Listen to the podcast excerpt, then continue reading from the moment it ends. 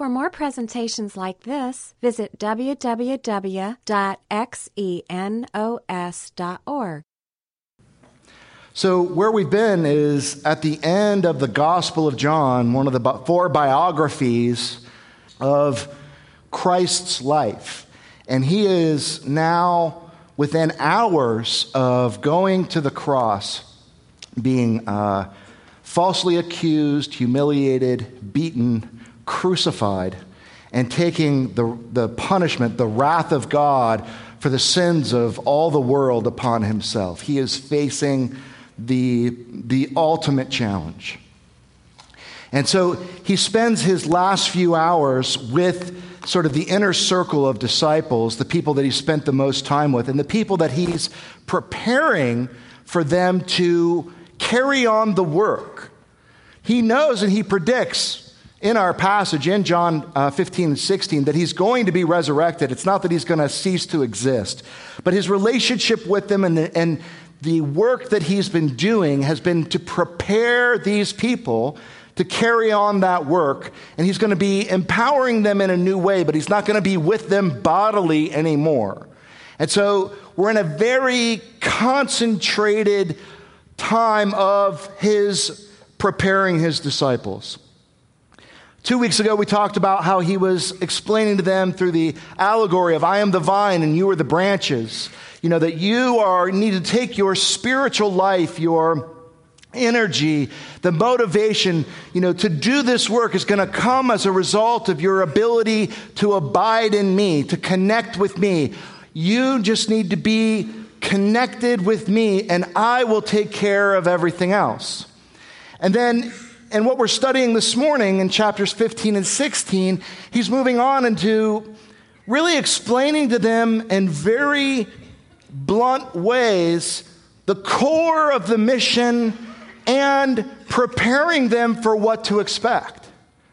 That he's saying, you know, this thing that we're doing, it's about love, it's about loving God, it's about loving others, and that it's going to be hard. It's not going to be an easy thing for you to do. It hasn't been easy for me, and you're going to be picking up the work that I'm doing and carrying it on. And I want you to be ready for that. So we turn to John 15, verse 12, and he says, This is my commandment, that you love one another as I have loved you.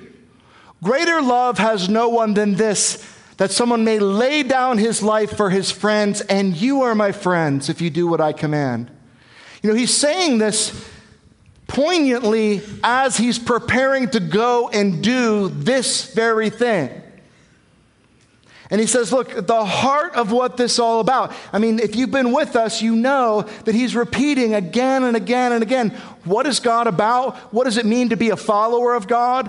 What is Christ about? What does it mean to be a Christian? The answer is clearly and unequivocally love.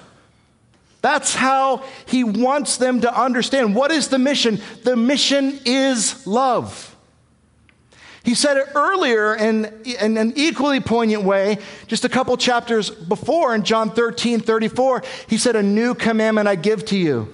Right? What's the language of that, right? We're all familiar with the Ten Commandments, right?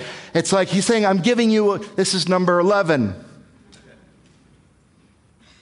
He says, A new commandment I give you that you love one another just as I have loved you. You also are to love one another.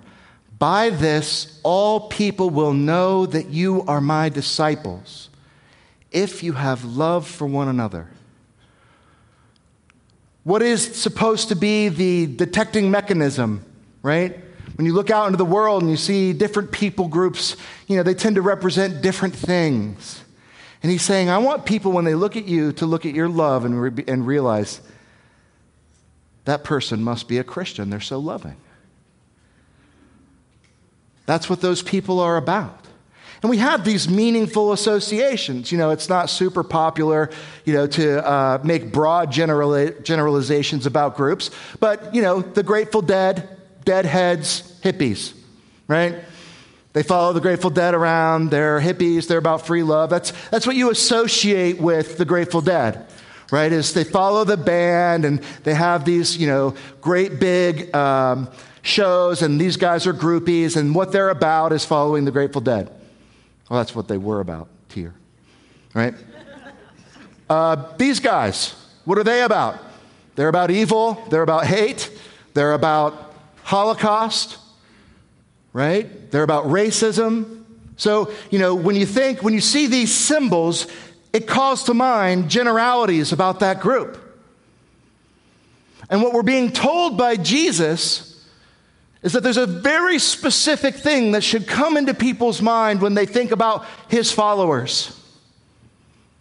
And we should ask ourselves, what are the defining characteristics of a Christian? When you go out into the world and you ask people, what do you think of when you think of Christ? When you think of Christians? When you think of the Bible? What are the first words that pop into your head?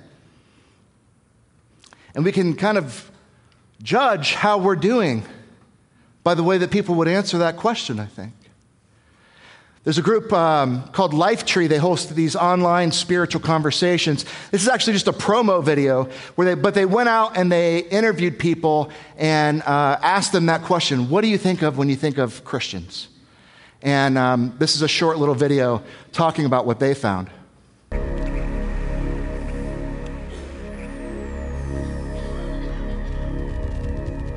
What we did was we surveyed 16 to 29 year olds. We wanted to know what did the high school students, college, 20 somethings, what were their feelings about Christians? 91%, the first perception they had of Christians were that we were anti homosexual. 87% that we were judgmental. 85% hypocritical. You know, 75% that we were too involved in politics. Uh, seven out of 10 believed that as Christians, the only thing we cared about was trying to get people saved, that we were proselytizers. We didn't really care about them. People who are outside the Christian faith, when they look at Christians or they hear you for the first time introduce yourself as a Christian, these perceptions are the major roadblocks to them ever even wanting to consider a conversation.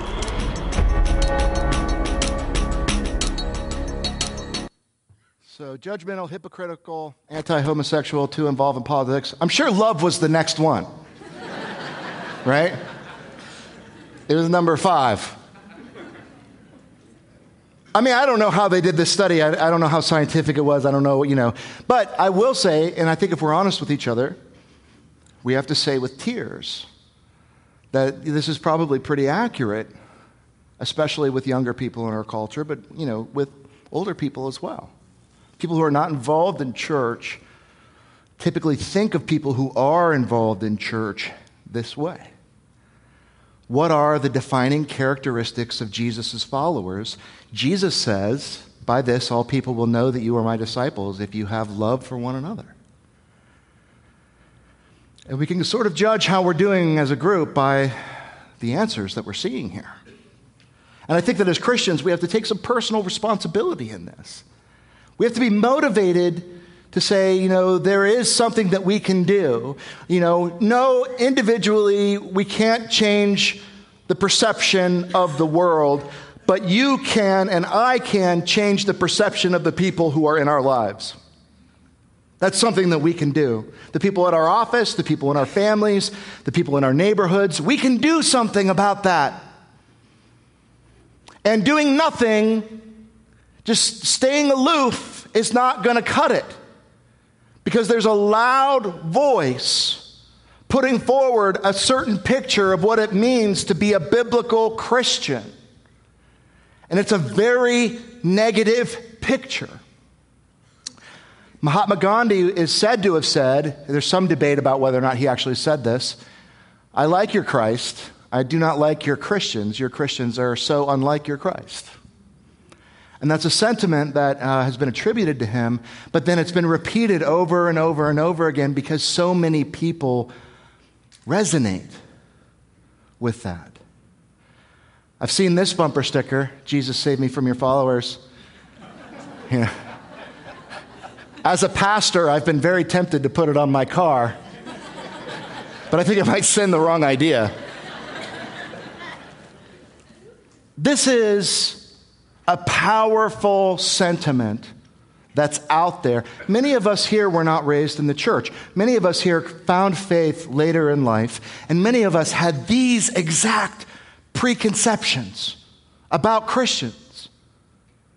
And what we learned was that the Jesus of the Bible and that the people who are serious about following the Jesus of the Bible are not what we've seen in the mainstream media, are not the picture that we had in our heads or even the experience of some of the Christians or the people claiming to be Christian that we had interacted with. They didn't seem anything like Jesus.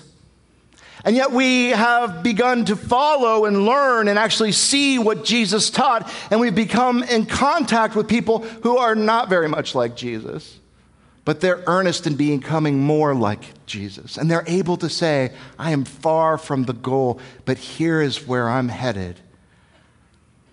And that has become a compelling story that has begun to erode and take down some of the negative presuppositions that we had about what it means to be a follower of Christ. But how has this happened? How is it that so much of our culture, that so much of the world has this view? Jesus, his teachings, his character, his nature are clearly laid out in the scriptures. And it is so clear that God has said, I am about love, loving me, loving one another. I'm about community. I'm about forgiveness. I'm about mercy. I'm about connecting people to each other. It's the reason that you were made. And we say, you know, to, to be a Christian is to be a follower of Christ. And Christ says the most important thing that you can do to represent me to the world is to be a loving person.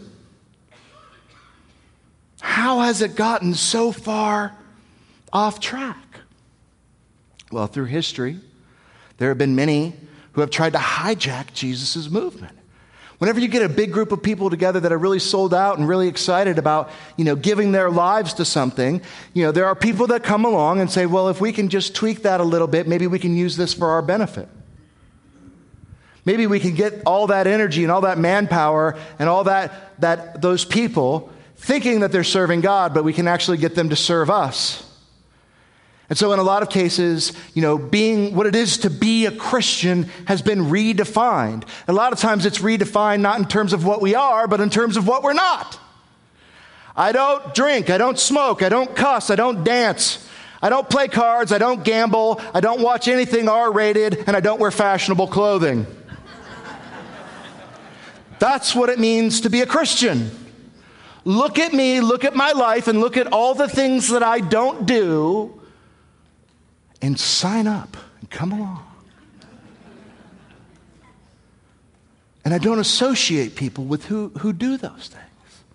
That's where the self righteous and the, the hypocritical and the judgmental thing says, I don't associate with people who don't agree with my moral values.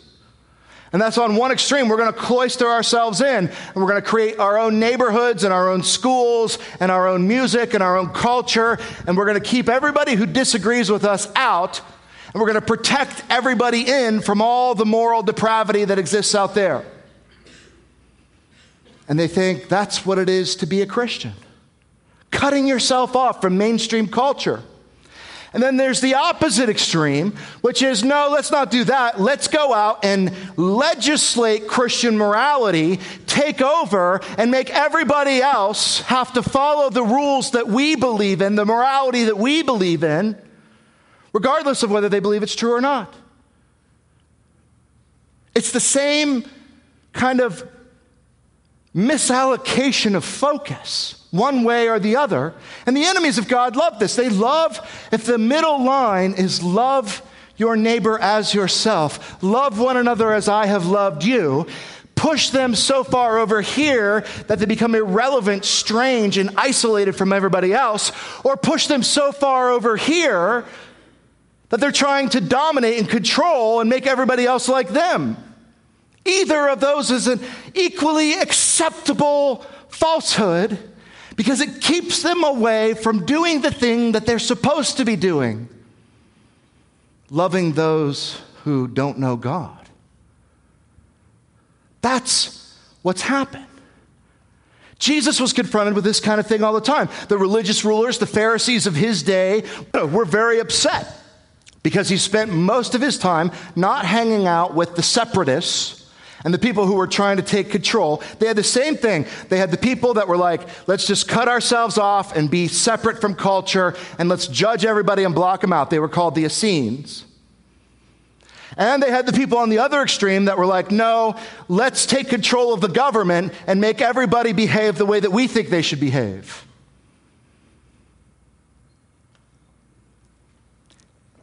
And Jesus said, No, I'm actually going to go and I'm going to spend my time with the people who don't know God. I'm going to spend my time with the people who are immoral. And Matthew 9 11, the Pharisees were upset with this. They saw what was happening, and they said to Jesus' disciples, Why does your teacher eat with tax collectors and sinners? And when Jesus heard this, he said, Those who are well have no need of a physician, but, but those who are sick. Go and learn what this means. I desire mercy and not sacrifice, for I came to call I came not to call the righteous, but sinners. He's like, I'm going to hang out with prostitutes and drunkards and traitors and sinners because those are the very people that I came to save. Does Christianity in our culture represent Christ? How are we supposed to be defined? Are we defined by what we aren't, by who we judge, who we exclude, who we condemn? Is that the message? Or are we defined by who we follow? That's the way it should be. And who we follow says, By this all people will know that you are my disciples if you have love for one another. What a different world it would be if love, if we went out into the street and we said, What do you think about Christians? And they're like, Oh, they're crazy. I don't believe, I don't believe a lot of what they believe. But I got to admit, they're loving people. Now, there are people who have had that experience, and you can find people who have had that experience. But there are far too few. There aren't enough. And Jesus is saying it is the job of those who would come after him to represent him in this way.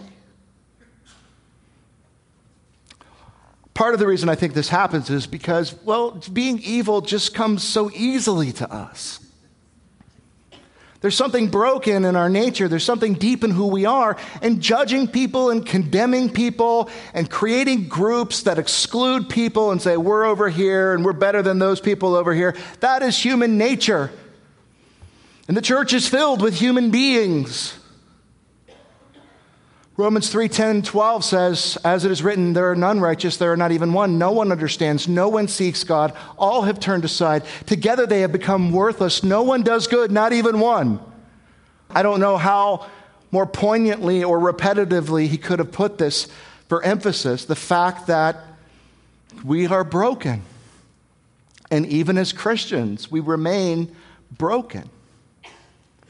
Jeremiah 17 9 says, The heart is deceitful above all other things and desperately sick.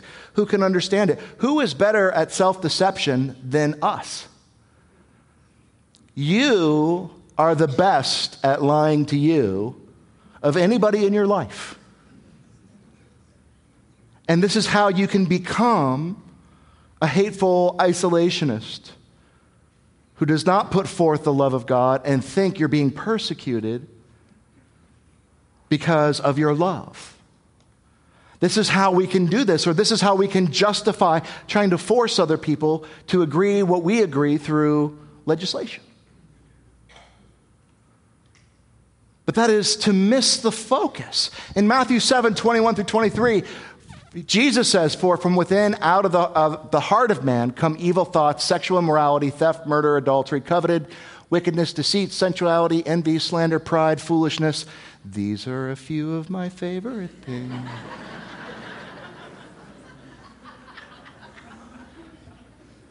That's what's in our hearts. That's the unabashed root of fallen humanity right there. And he says, All of these things come from within us.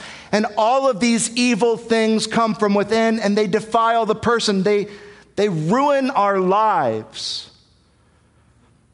And yet we are desperately sick. And so being judgmental and being self righteous is easy. It's far easier to separate, to judge, to hate, to discriminate, and to control. It's far easier to do that than it is to love. Love is hard.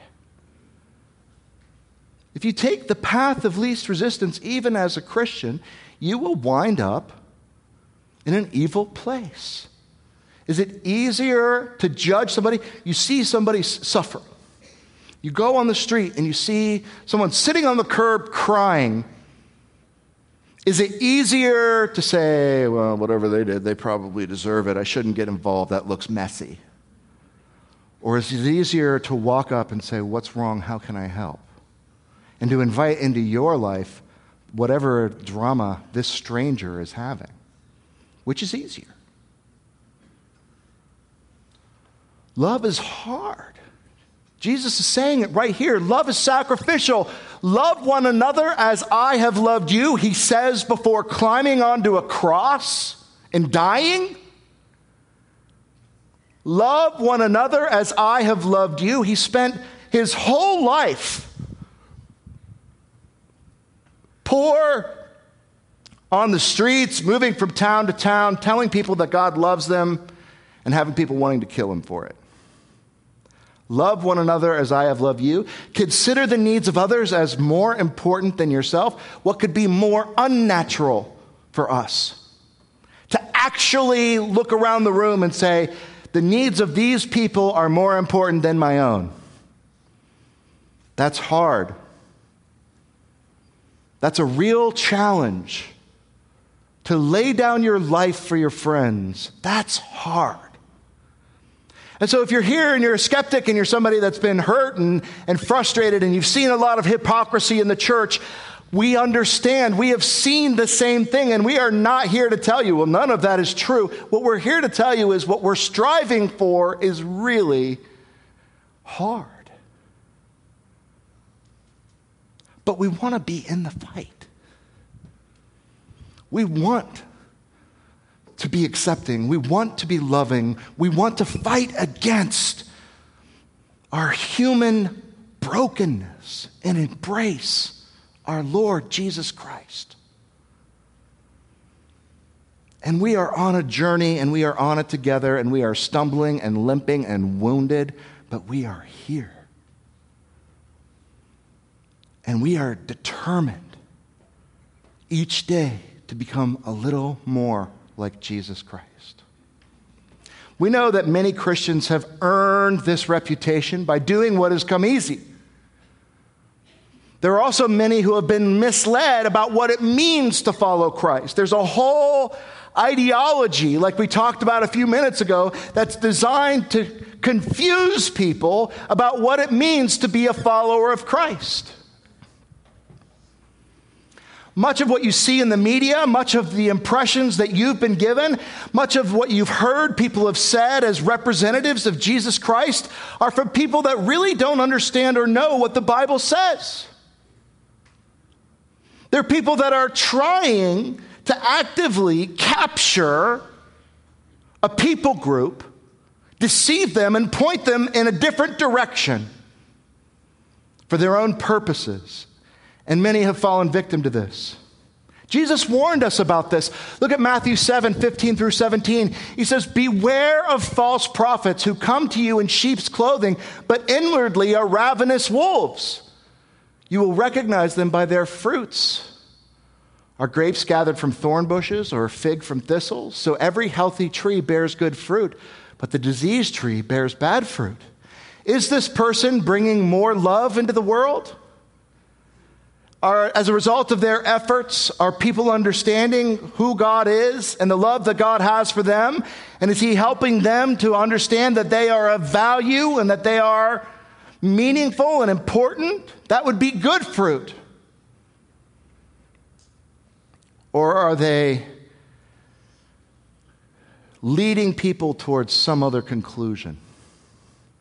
He says in verse 21 of Matthew 7 Not everyone who says to me, Lord, Lord, will enter the kingdom of heaven, but the one who does the will of my Father who is in heaven.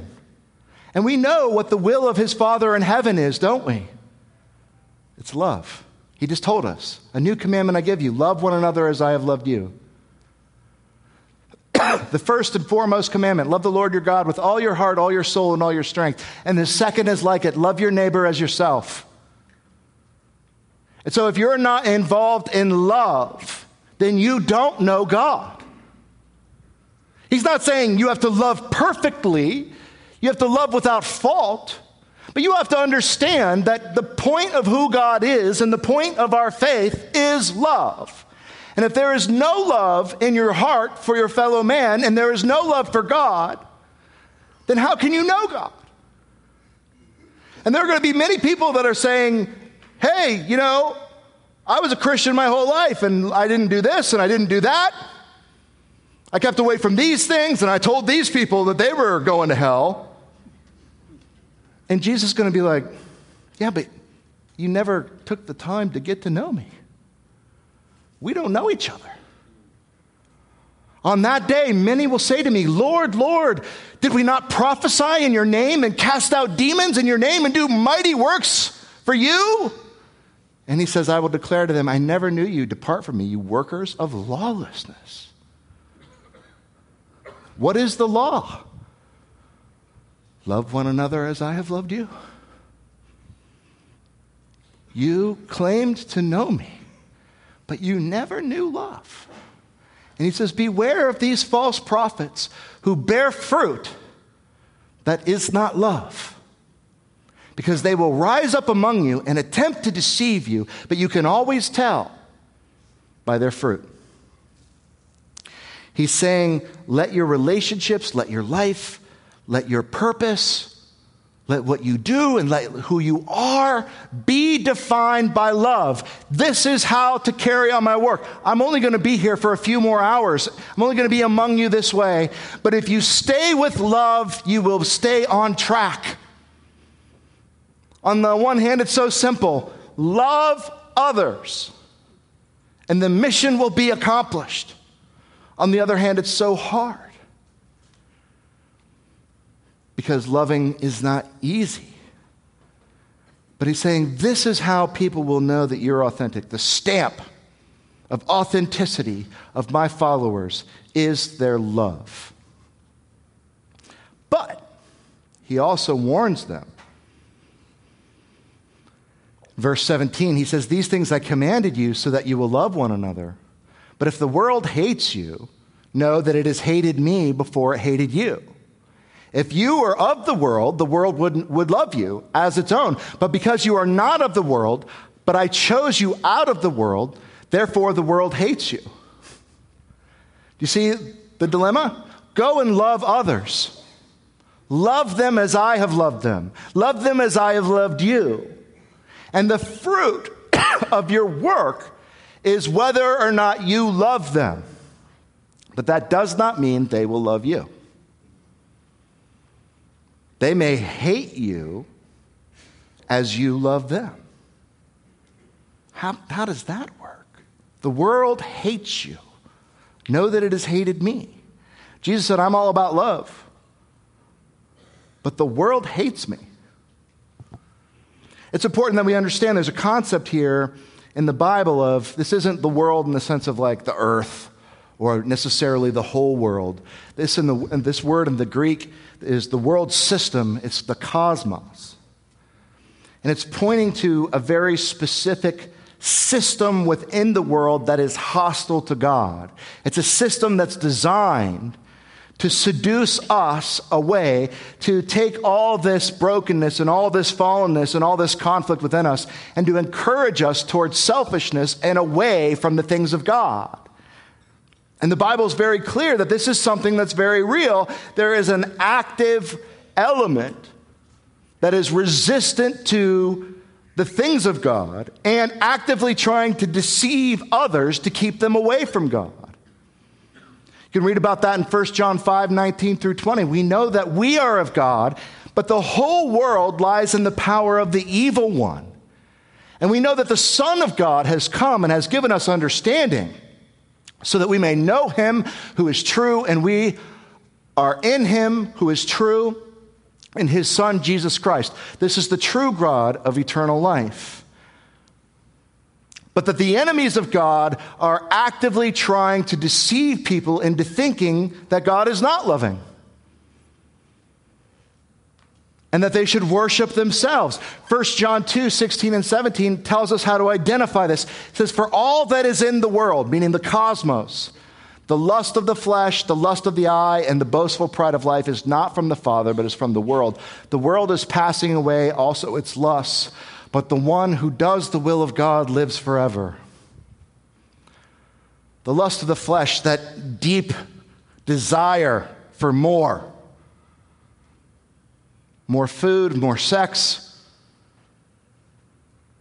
That lust of the eye, that desire to look out and to, to take what other people have, to put ourselves, to consider the needs of ourselves as more important than other people. That's the lie of the world system. You hear it all the time. Well, I got to love myself before I can love other people. Sounds so reasonable, doesn't it? You've got to love yourself before you can give love to anyone else. You've got to put yourself first, or else you can't be generous. it's diabolical. It's brilliant because it feeds right into what we want to believe is true, which is I'm number one and everybody else comes second. And Jesus comes along and says, How about you just give and give and give until you've got nothing left to give? and then you'll be full. And we're like, that doesn't sound right to me. I don't even know if I want to give that a try. The world system is about seducing people into thinking that God's values are bankrupt and they can become hostile to Jesus' values because they are under the deception of the enemies of God. These are the people that would say, How dare you say that I'm wrong? How dare you say that I'm selfish? How dare you say that I'm living for the wrong things? I decide what is right for me. And no one else can tell me anything about the way that I live. I will be my own God, judging right and evil for myself. And they believe that that is good and that is right and that is how everyone should live. But the reality is, is no one actually can live that way. Why? Because what we do has an impact on other people. This is why we have societies. This is why we have laws. Because if I just do what I think is right all the time, then that means that other people are going to suffer as a result, and they have rights too. We think, I don't need God or anyone else to tell me right from wrong. But then we become our own God by saying, I decide what is good and what is evil. So,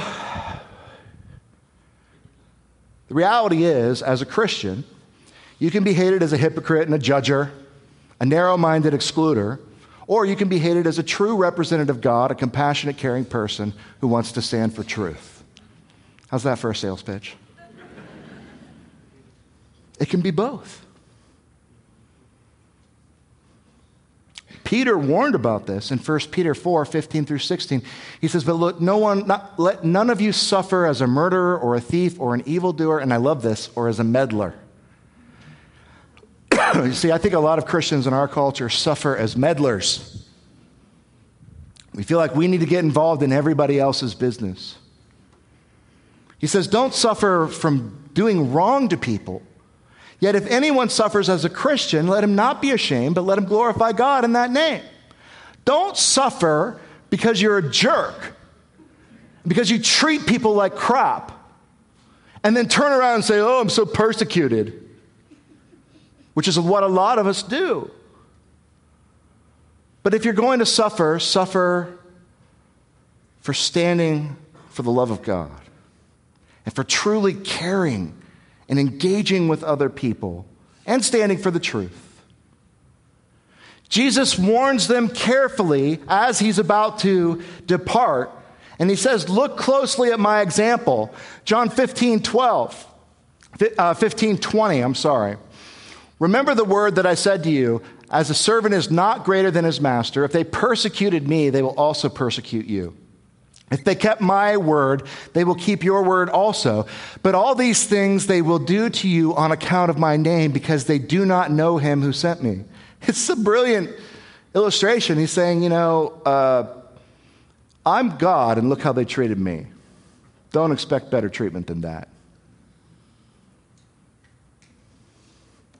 We have a tough hill to climb. There's a lot, it's, it's, it's intimidating. No wonder, you know, we decide, well, we'll just go cloister ourselves over here and protect ourselves and our children. Because it's so hard to think about weighing out into a world that may hate us and that certainly doesn't understand us. There are many false prophets who profane the name of God and deceive the world into thinking that God is about hate. And there are many people, many people who are offended not just by the false picture, but they're also offended by the true picture of who God is. And so our part, our part is simply this we have to understand, we have to be adamant, and we have to check ourselves on a daily basis to be sure that we remember that the people who hate us are not the enemy. It's not the people in the world system who are the enemy. In fact, they are the mission. They are the very ones that we are called to to move toward. Just like Jesus hanging out with the tax collectors and the prostitutes, we are to move towards those who are deceived by the world system, who are angry at God, who are not understanding who God is, or understanding and angry. Move toward them with love. The love of God, the love of Christ the truth of Scripture. Jesus said to the disciples in Matthew 10 16, Behold, I send you out as sheep in the midst of wolves. Again, not a good sales pitch. I send you out to be warm and fluffy and delicious among a pack of carnivores. But be shrewd as serpents and innocent as doves. Be wise, be cunning but don't be evil. That's what he's saying. Matthew 10, 26 and 27, he says, Therefore, do not fear them, for there is nothing concealed that will not be revealed or hidden that will not be known. What I tell you in the darkness, speak in the light, and what you hear whispered in your ear, proclaim upon the housetops. Do not be afraid. I send you out as sheep among the wolves. I send you out to love the people who hate me, and I am going to die because these people are going to hate me so much. They're going to crucify me. But do not be afraid and do not be ashamed, but proclaim my truth and my love from the rooftops. That's what we're signing up for. That's our part, is to stand on biblical truth while we love those who disagree. We've lost that in our culture. To disagree is to hate. And when you lose that, you lose truth. But we can demonstrate to others and prove that to disagree is not to hate through the way we treat them by being uncompromising about the truth of Jesus' teaching while being unparalleled in the kindness and the affection that we have for others and for each other. Let's not forget what he said was, Love one another as I have loved you. The church, the community, and the way we treat each other, not just the way we treat the people outside, but the way we treat the people inside, is a part of that stamp of authenticity. We are called out into the mess, into the brokenness, into the quagmire of the world system. And we need each other to be able to have the strength to do that. You've got to come back to the barracks and recharge your batteries with people who are also in the fight. Jesus is preparing the disciples for what they're going to face, and it is exactly what they faced. They went out and they loved and they served and they stood on the truth and they were kicked out of the synagogues. They were robbed, they were beaten, they were shipwrecked, they were left for dead, and they were killed because of their faith, all the while doing no harm to anyone. And what happened as a result of their willingness to do this? They only changed the world. They only proved that God truly came and dwelt among us in a little backwater Podunk country that was not politically significant, very small, very quiet. God came in the person of Jesus Christ. And he taught us love, and he sent us on a mission to carry that love to others. And it spread around the world. But that doesn't mean that the fight is over, or on the contrary, we are looking around the world and we're seeing a resurgence of the world system and an argument, an idea that's being repeated over and over with examples giving over and over that the Bible is hate, that Jesus' followers are self righteous and judgmental, and that the only true way to live in this world is to live for yourself. And so we are right in the middle of the same fight they were in.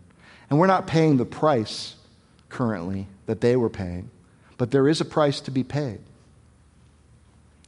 Jesus said to them next in John 16:1, "I have said all these things to you to keep you from falling away. They will put you out of the synagogues. Indeed, the hour is coming when whoever kills you will think he is offering service to God. And they will do these things because they have not known the Father nor me." These people that you're trying to love are going to be so deceived, they're going to think they're doing God's will when they strike out against you. A good example of that was Saul, the Pharisee, who was persecuting, it says in Acts 9 that he was breathing threats and murder against the church. And he went to get papers from the Pharisees that would give him authority to go and kill more Christians. And they were like, sounds like a great idea. And as he was on the road to Damascus, he met the risen Jesus Christ, who said, Saul, Saul, why are you persecuting me? Saul thought he was killing Christians, and that was the will of God, until he met God, was forgiven, and was sent back out to give others the same forgiveness and the same love that he received, and became the Apostle Paul. Jesus says, I have said these things to you that when your hour comes, you may remember that I told you. I didn't say these things to you from the beginning because I was with you. He's saying, Look, I'm going to be taking off. I've been here with you to guide you through these situations, but you're going to be facing a situation. And when you stand in front of the magistrate, when you stand in front of the whipping post, and you start thinking, How could God be letting this happen? Remember, I told you this was going to happen. This does not mean I've forsaken you. If you're here this morning and you've been hurt and offended and uh, you, you, know, you were dragged here because your dad's here and you know, you're like, I do this once a year. Or maybe your kids dragged you here. Or maybe it just so happens that you're here on Father's Day for some other reason. We understand how you've been hurt. We understand how Christ has been misrepresented to you. The question that we would just ask for you, in all sincerity, in all truth, is Are you sure that you know what Jesus is about? Do you know what God of the Bible is like? Because what we need, what we desire, is for all people to make an informed decision. Not based on the lies of the world system, not based on what people have said, but on what God has said.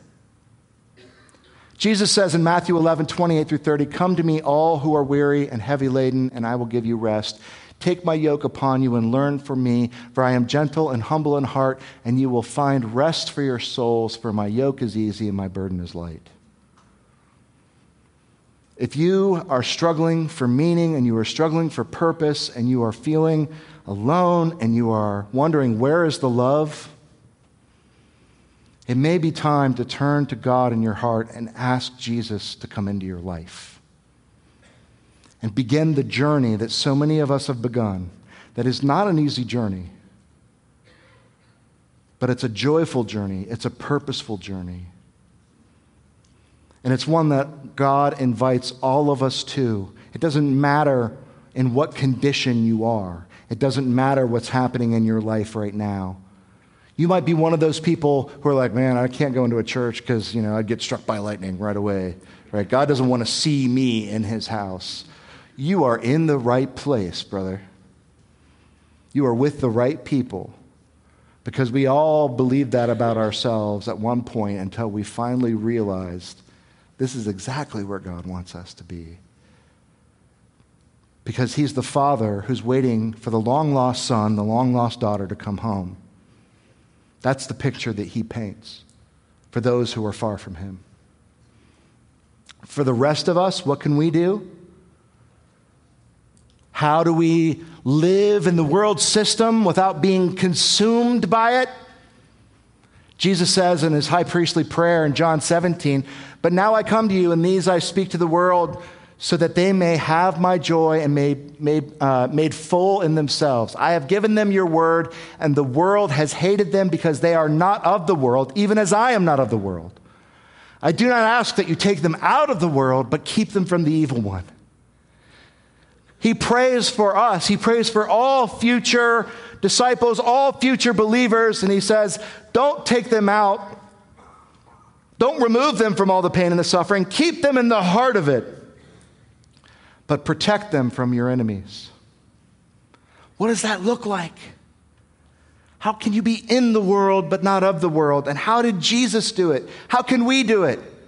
We have to come back next week. All the practical stuff is in part two. Yeah, God, we thank you for that. We thank you for who you are.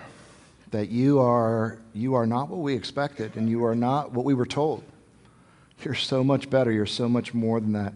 We pray, God, for anyone here that uh, is hearing this for the first time or, or maybe understanding it for the first time. We just pray that they'll hear you knocking on the door of their hearts and that they'll hear and understand the greatness of who you are in a very clear way. And we pray for the time that we spend here together this morning. We pray that um, we can have great love among one another and that you will be represented here among us. In Jesus' name, amen. This study was recorded at Xenos Christian Fellowship and is copyrighted. You may freely copy and distribute it as long as you keep it intact and do not sell it.